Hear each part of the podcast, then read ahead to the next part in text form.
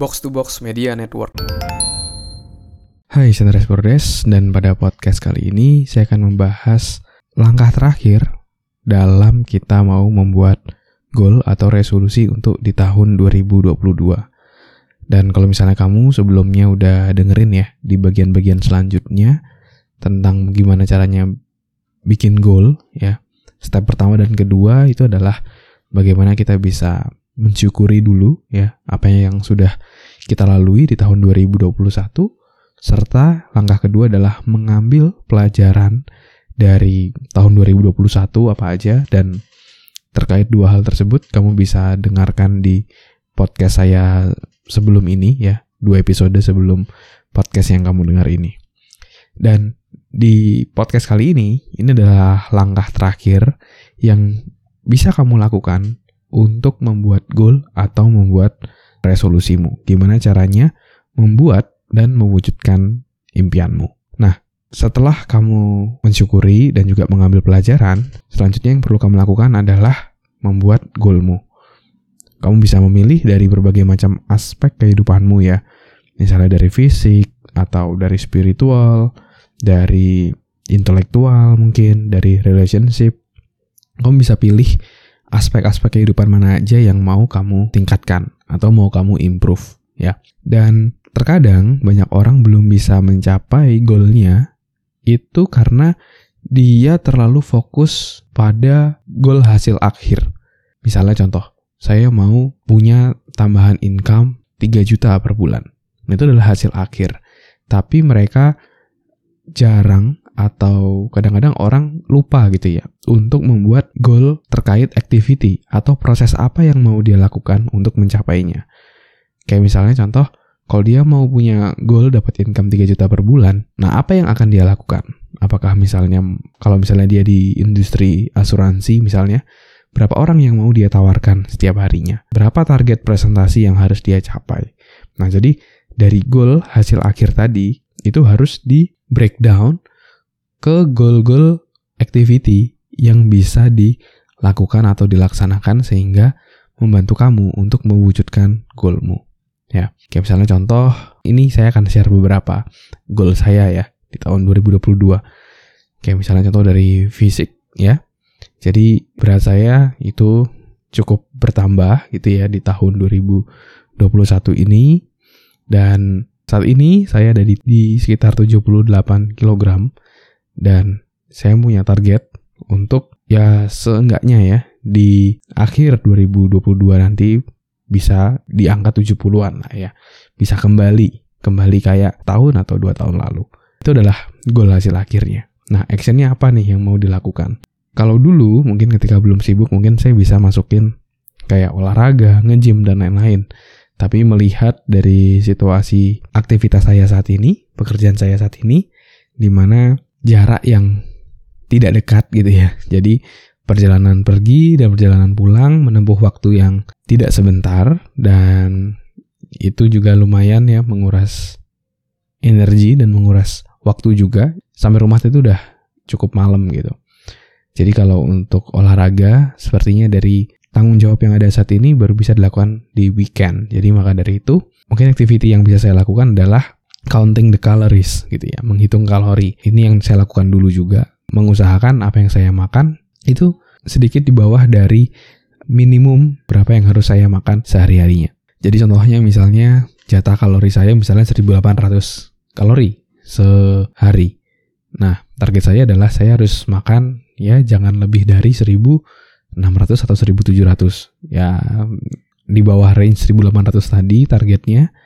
Tapi tidak terlalu ekstrim juga karena kalau terlalu ekstrim hasilnya nanti akan malah justru jadi lemes dan tidak jadi produktif. Itu salah satu goalnya. Ada berbagai macam goal lain kayak misalnya saya mau jadi leader yang jauh lebih baik. Beberapa tim baru masuk di tahun 2022 dan saya mau membangun tim yang solid di pekerjaan saya dan goal activity-nya yang saya akan saya lakukan adalah baca-baca buku tentang leadership, tentang pengembangan diri, bagaimana develop tim, dan ketika bekerja itu benar-benar dipraktekkan gitu ya, apa yang dipelajari. Jadi saya melihat pekerjaan saya itu sebagai tempat untuk saya praktek dari ilmu-ilmu yang sudah saya pelajari. Lalu gue lain misalnya dari terkait content creation, content creator sebagai podcaster. Target saya bisa disiplin minimal dua kali dalam seminggu ya. Minimal dua kali dalam seminggu bisa sharing ke teman-teman. Nah, activity yang saya lakukan yang pertama adalah saya harus lebih banyak baca buku juga, lebih banyak mendengarkan, menonton konten-konten yang bermanfaat karena sebagai konten kreator, sebagai podcaster, kita agak sulit gitu ya untuk bisa sharing banyak hal kalau dari kitanya sendiri itu nggak suka baca gitu. Jadi jadi kalau nggak ada yang masuk dalam pikiran gimana kita mau bisa sharing sesuatu. Jadi kita harus consume dulu sebelum kita bisa share. Nah selain itu juga saya perlu membagi waktu saya untuk bikin konten, misalnya di pagi hari, atau kalau biasanya sih yang saya lakukan adalah di weekend. Jadi saya nge-record dua kali konten, dua kali episode untuk seminggu ke depan. Biasanya itu yang saya lakukan. Jadi itu target activity-nya. Lalu yang keempat adalah terkait sharing juga, yaitu adalah terkait webinar. Jadi saya punya target, saya akan melakukan webinar ya. Mungkin satu semester dua kali kali ya target saya sih di bulan Januari ini saya akan bikin satu webinar lagi yang waktu itu udah sempat saya buat yaitu webinar Design Your Life. Jadi buat teman-teman yang ingin mendesain kehidupannya atau mungkin kamu saat ini belum punya goal ke depannya seperti apa dan ingin membuat satu buah goal yang menjadi arah untuk kehidupanmu, kamu bisa join dalam webinar ini. Jadi kita akan belajar bareng-bareng gimana caranya ngedesain kehidupan kita. Jadi nggak cuma sekedar ngalir aja, tapi kita harus desain ya. Lalu sekitar di bulan Maret ya, Maret atau April gitu, saya juga ada plan untuk bikin webinar. Tapi kalau di Maret atau April ini, saya akan sharing tentang emosi ya. Jadi kalau Januari itu tentang setting goal, lalu kalau di Maret atau April nanti saya mau sharing tentang gimana kita bisa mengelola emosi kita sehingga kita bisa lebih konsisten setiap harinya dan bisa mencapai goal yang sudah kita tuju, goal yang sudah kita buat gitu ya. Jadi sekarang giliranmu, apa sih goal yang mau kamu capai? Silahkan kamu buat goalnya, kamu tulis secara spesifik serta action-action apa yang mau kamu lakukan untuk mencapainya.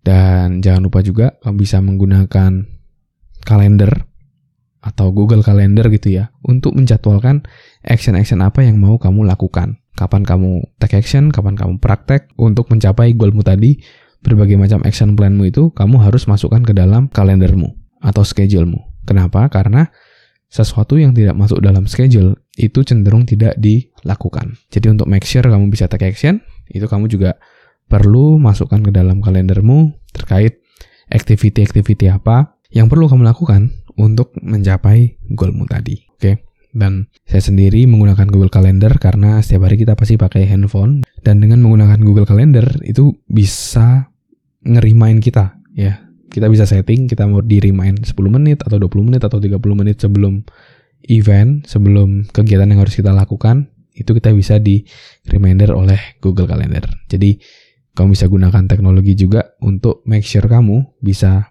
take action dengan optimal. Oke, mungkin itu sharing dari saya tentang bagaimana caranya membuat dan mewujudkan goalmu di tahun 2022 ya.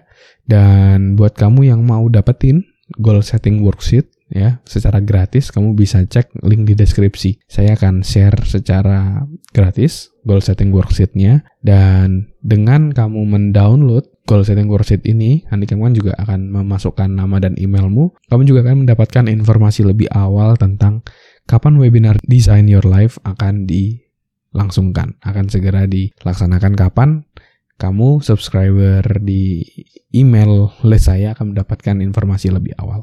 Oke, okay? thank you semuanya udah dengerin podcast kali ini. Dan kalau kamu merasa podcast ini bermanfaat, kamu bisa masuk ke dalam halaman Spotify saya ini, Spotify pengembangan diri, dan kamu bisa berikan rating bintang 5 ya, bintang 5 karena Spotify sekarang ada menggunakan sistem rating gitu ya. Jadi dengan kamu memberikan rating itu bisa memberikan feedback yang baik ke podcast ini dan podcast ini bisa semakin bermanfaat untuk lebih banyak orang. Jadi rating yang kamu berikan itu sangat-sangat berarti untuk saya dan pendengar lainnya. Oke. Okay? Thank you semuanya udah dengerin podcast kali ini. Semoga bermanfaat. Kalau ada pertanyaan kamu juga bisa DM saya di Instagram di Andres. Sukses selalu buat kita semua. Never stop learning because life never stop teaching.